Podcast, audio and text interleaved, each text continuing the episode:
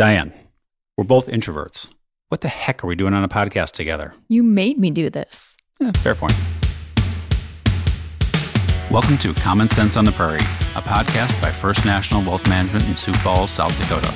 We are a regional best provider of wealth management services, including investment management and financial planning, as well as personal trust, institutional trust, and retirement plan services. This podcast is our chance to share some of our passions and help you make your money work for you.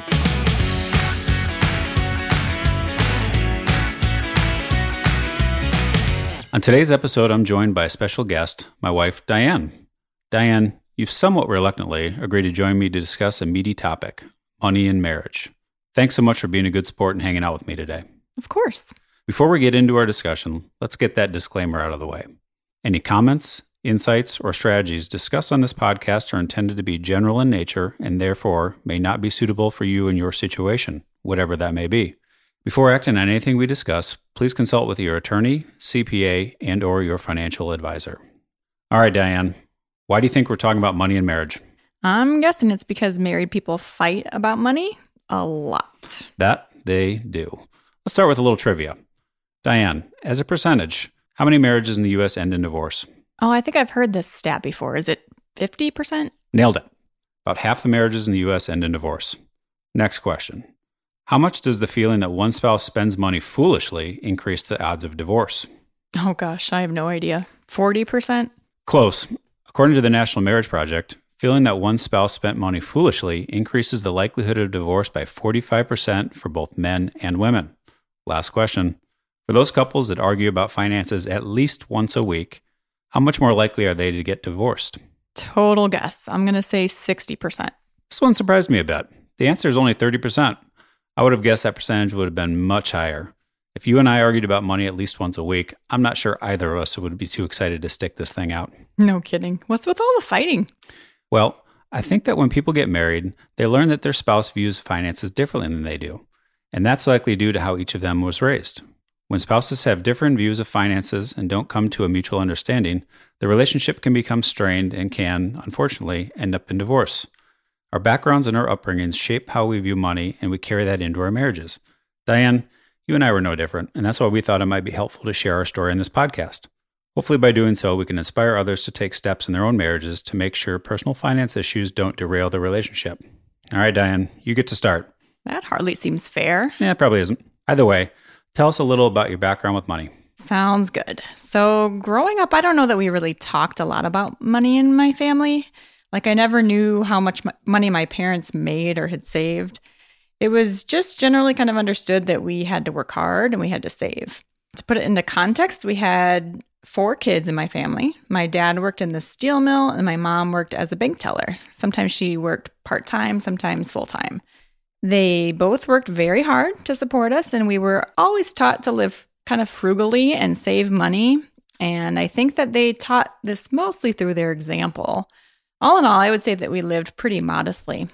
Well, except at Christmas. Hmm. My parents went a little crazy at Christmas. Well, actually, they still do. Yeah, they do, especially your dad. Your dad at Christmas is him living his best life. Yeah, I know it.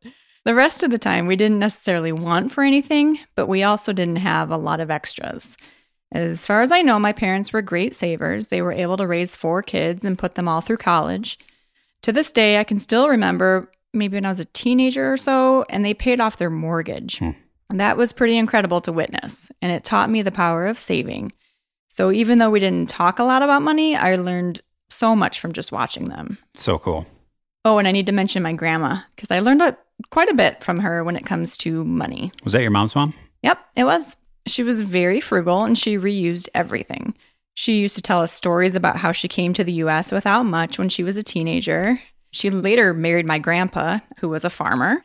When you're young and hearing stories about what it's like to not have much, it kind of leaves an impression. Oh, and I also remember she had this old giant whiskey jug that was full of change hidden away in one of her cabinets. She would always stress putting away money for a rainy day. A rainy day. You don't hear that expression much anymore. No, you don't. But I'll never forget it. That's awesome. So, my story is a bit different. As I think back now, I can easily point to the exact moment in my childhood when I became utterly confused about money. For probably the first 12 or so years of my life, I really didn't think much about money. I felt like we were in a good spot, but we didn't have some extravagant lifestyle. We lived in a middle class neighborhood and did middle class things. Like Diane, if I wanted something extra, I had to go earn the money for it. All the stories I heard growing up were about how poor my parents were starting out. They lived in this dumpy old trailer house with no insulation in the middle of the South Dakota prairie. When it got really cold, they would have to open the oven and put a little fan on the oven door to heat it. Oh my gosh, are you serious? Yeah. And then when my brother was born, they didn't have enough money for two cribs, so my dad took my sister's crib, sawed it in half, and then screwed each half to a wall. Bam, two cribs.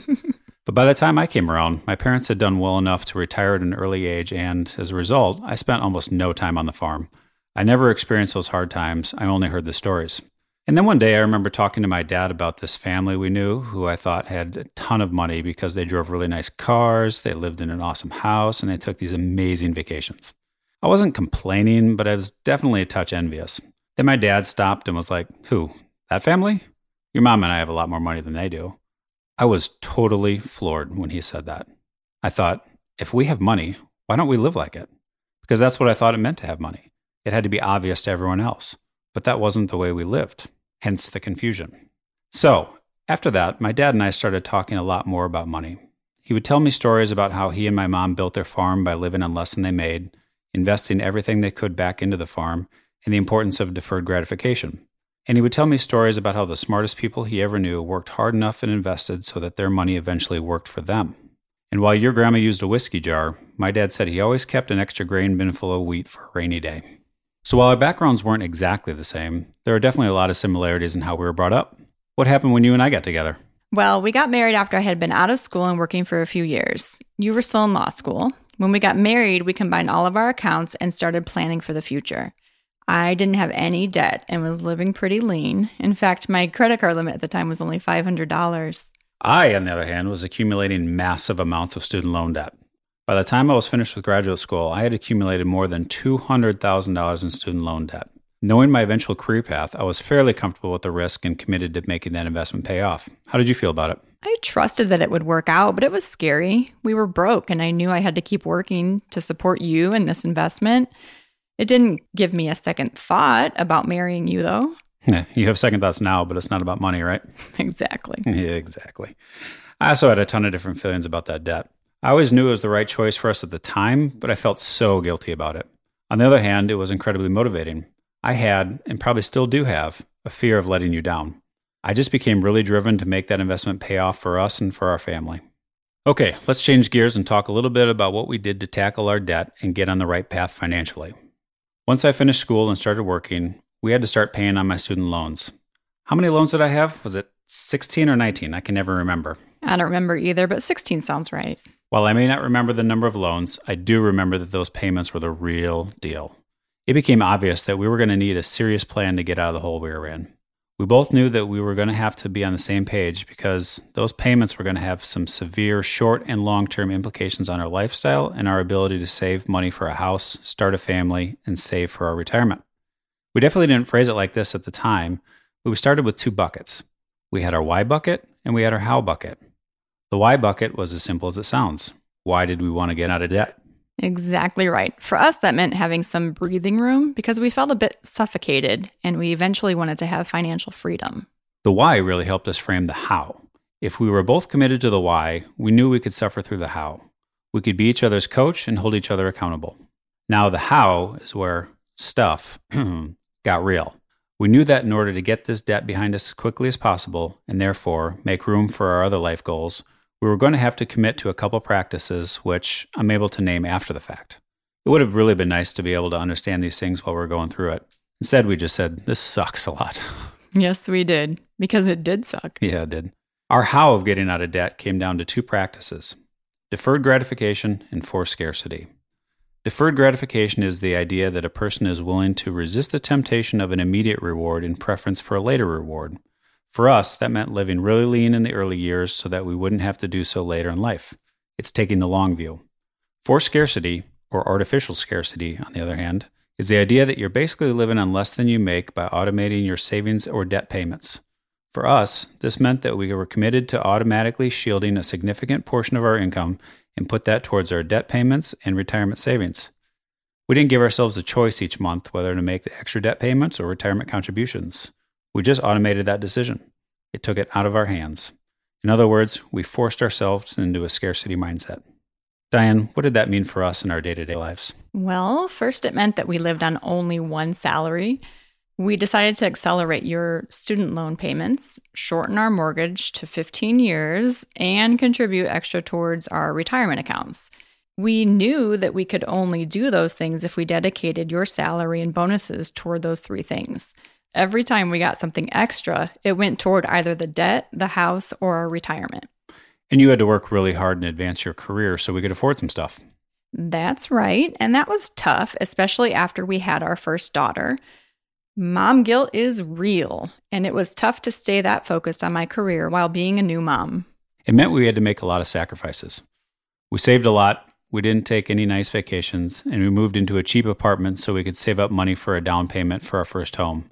Do you remember that one POS of an apartment that we toured when we were trying to save money on rent? Oh my God, yes. I felt like we were losing at life during that tour. We were losing.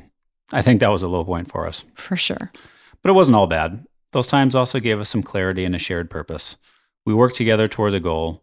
We were communicating regularly about our progress, and we got to celebrate our wins. And it motivated us to work incredibly hard and push ourselves and our careers and to get our debts behind us. Got another trivia question for you. Do you remember the nickname we gave to the student loan account? I sure do. Diablo. Great memory. That's correct. We called that account Diablo. I remember when we went to the bank to close that account after the debt was gone, and the banker looked at me with equal parts humor and this guy is crazy. And he was right.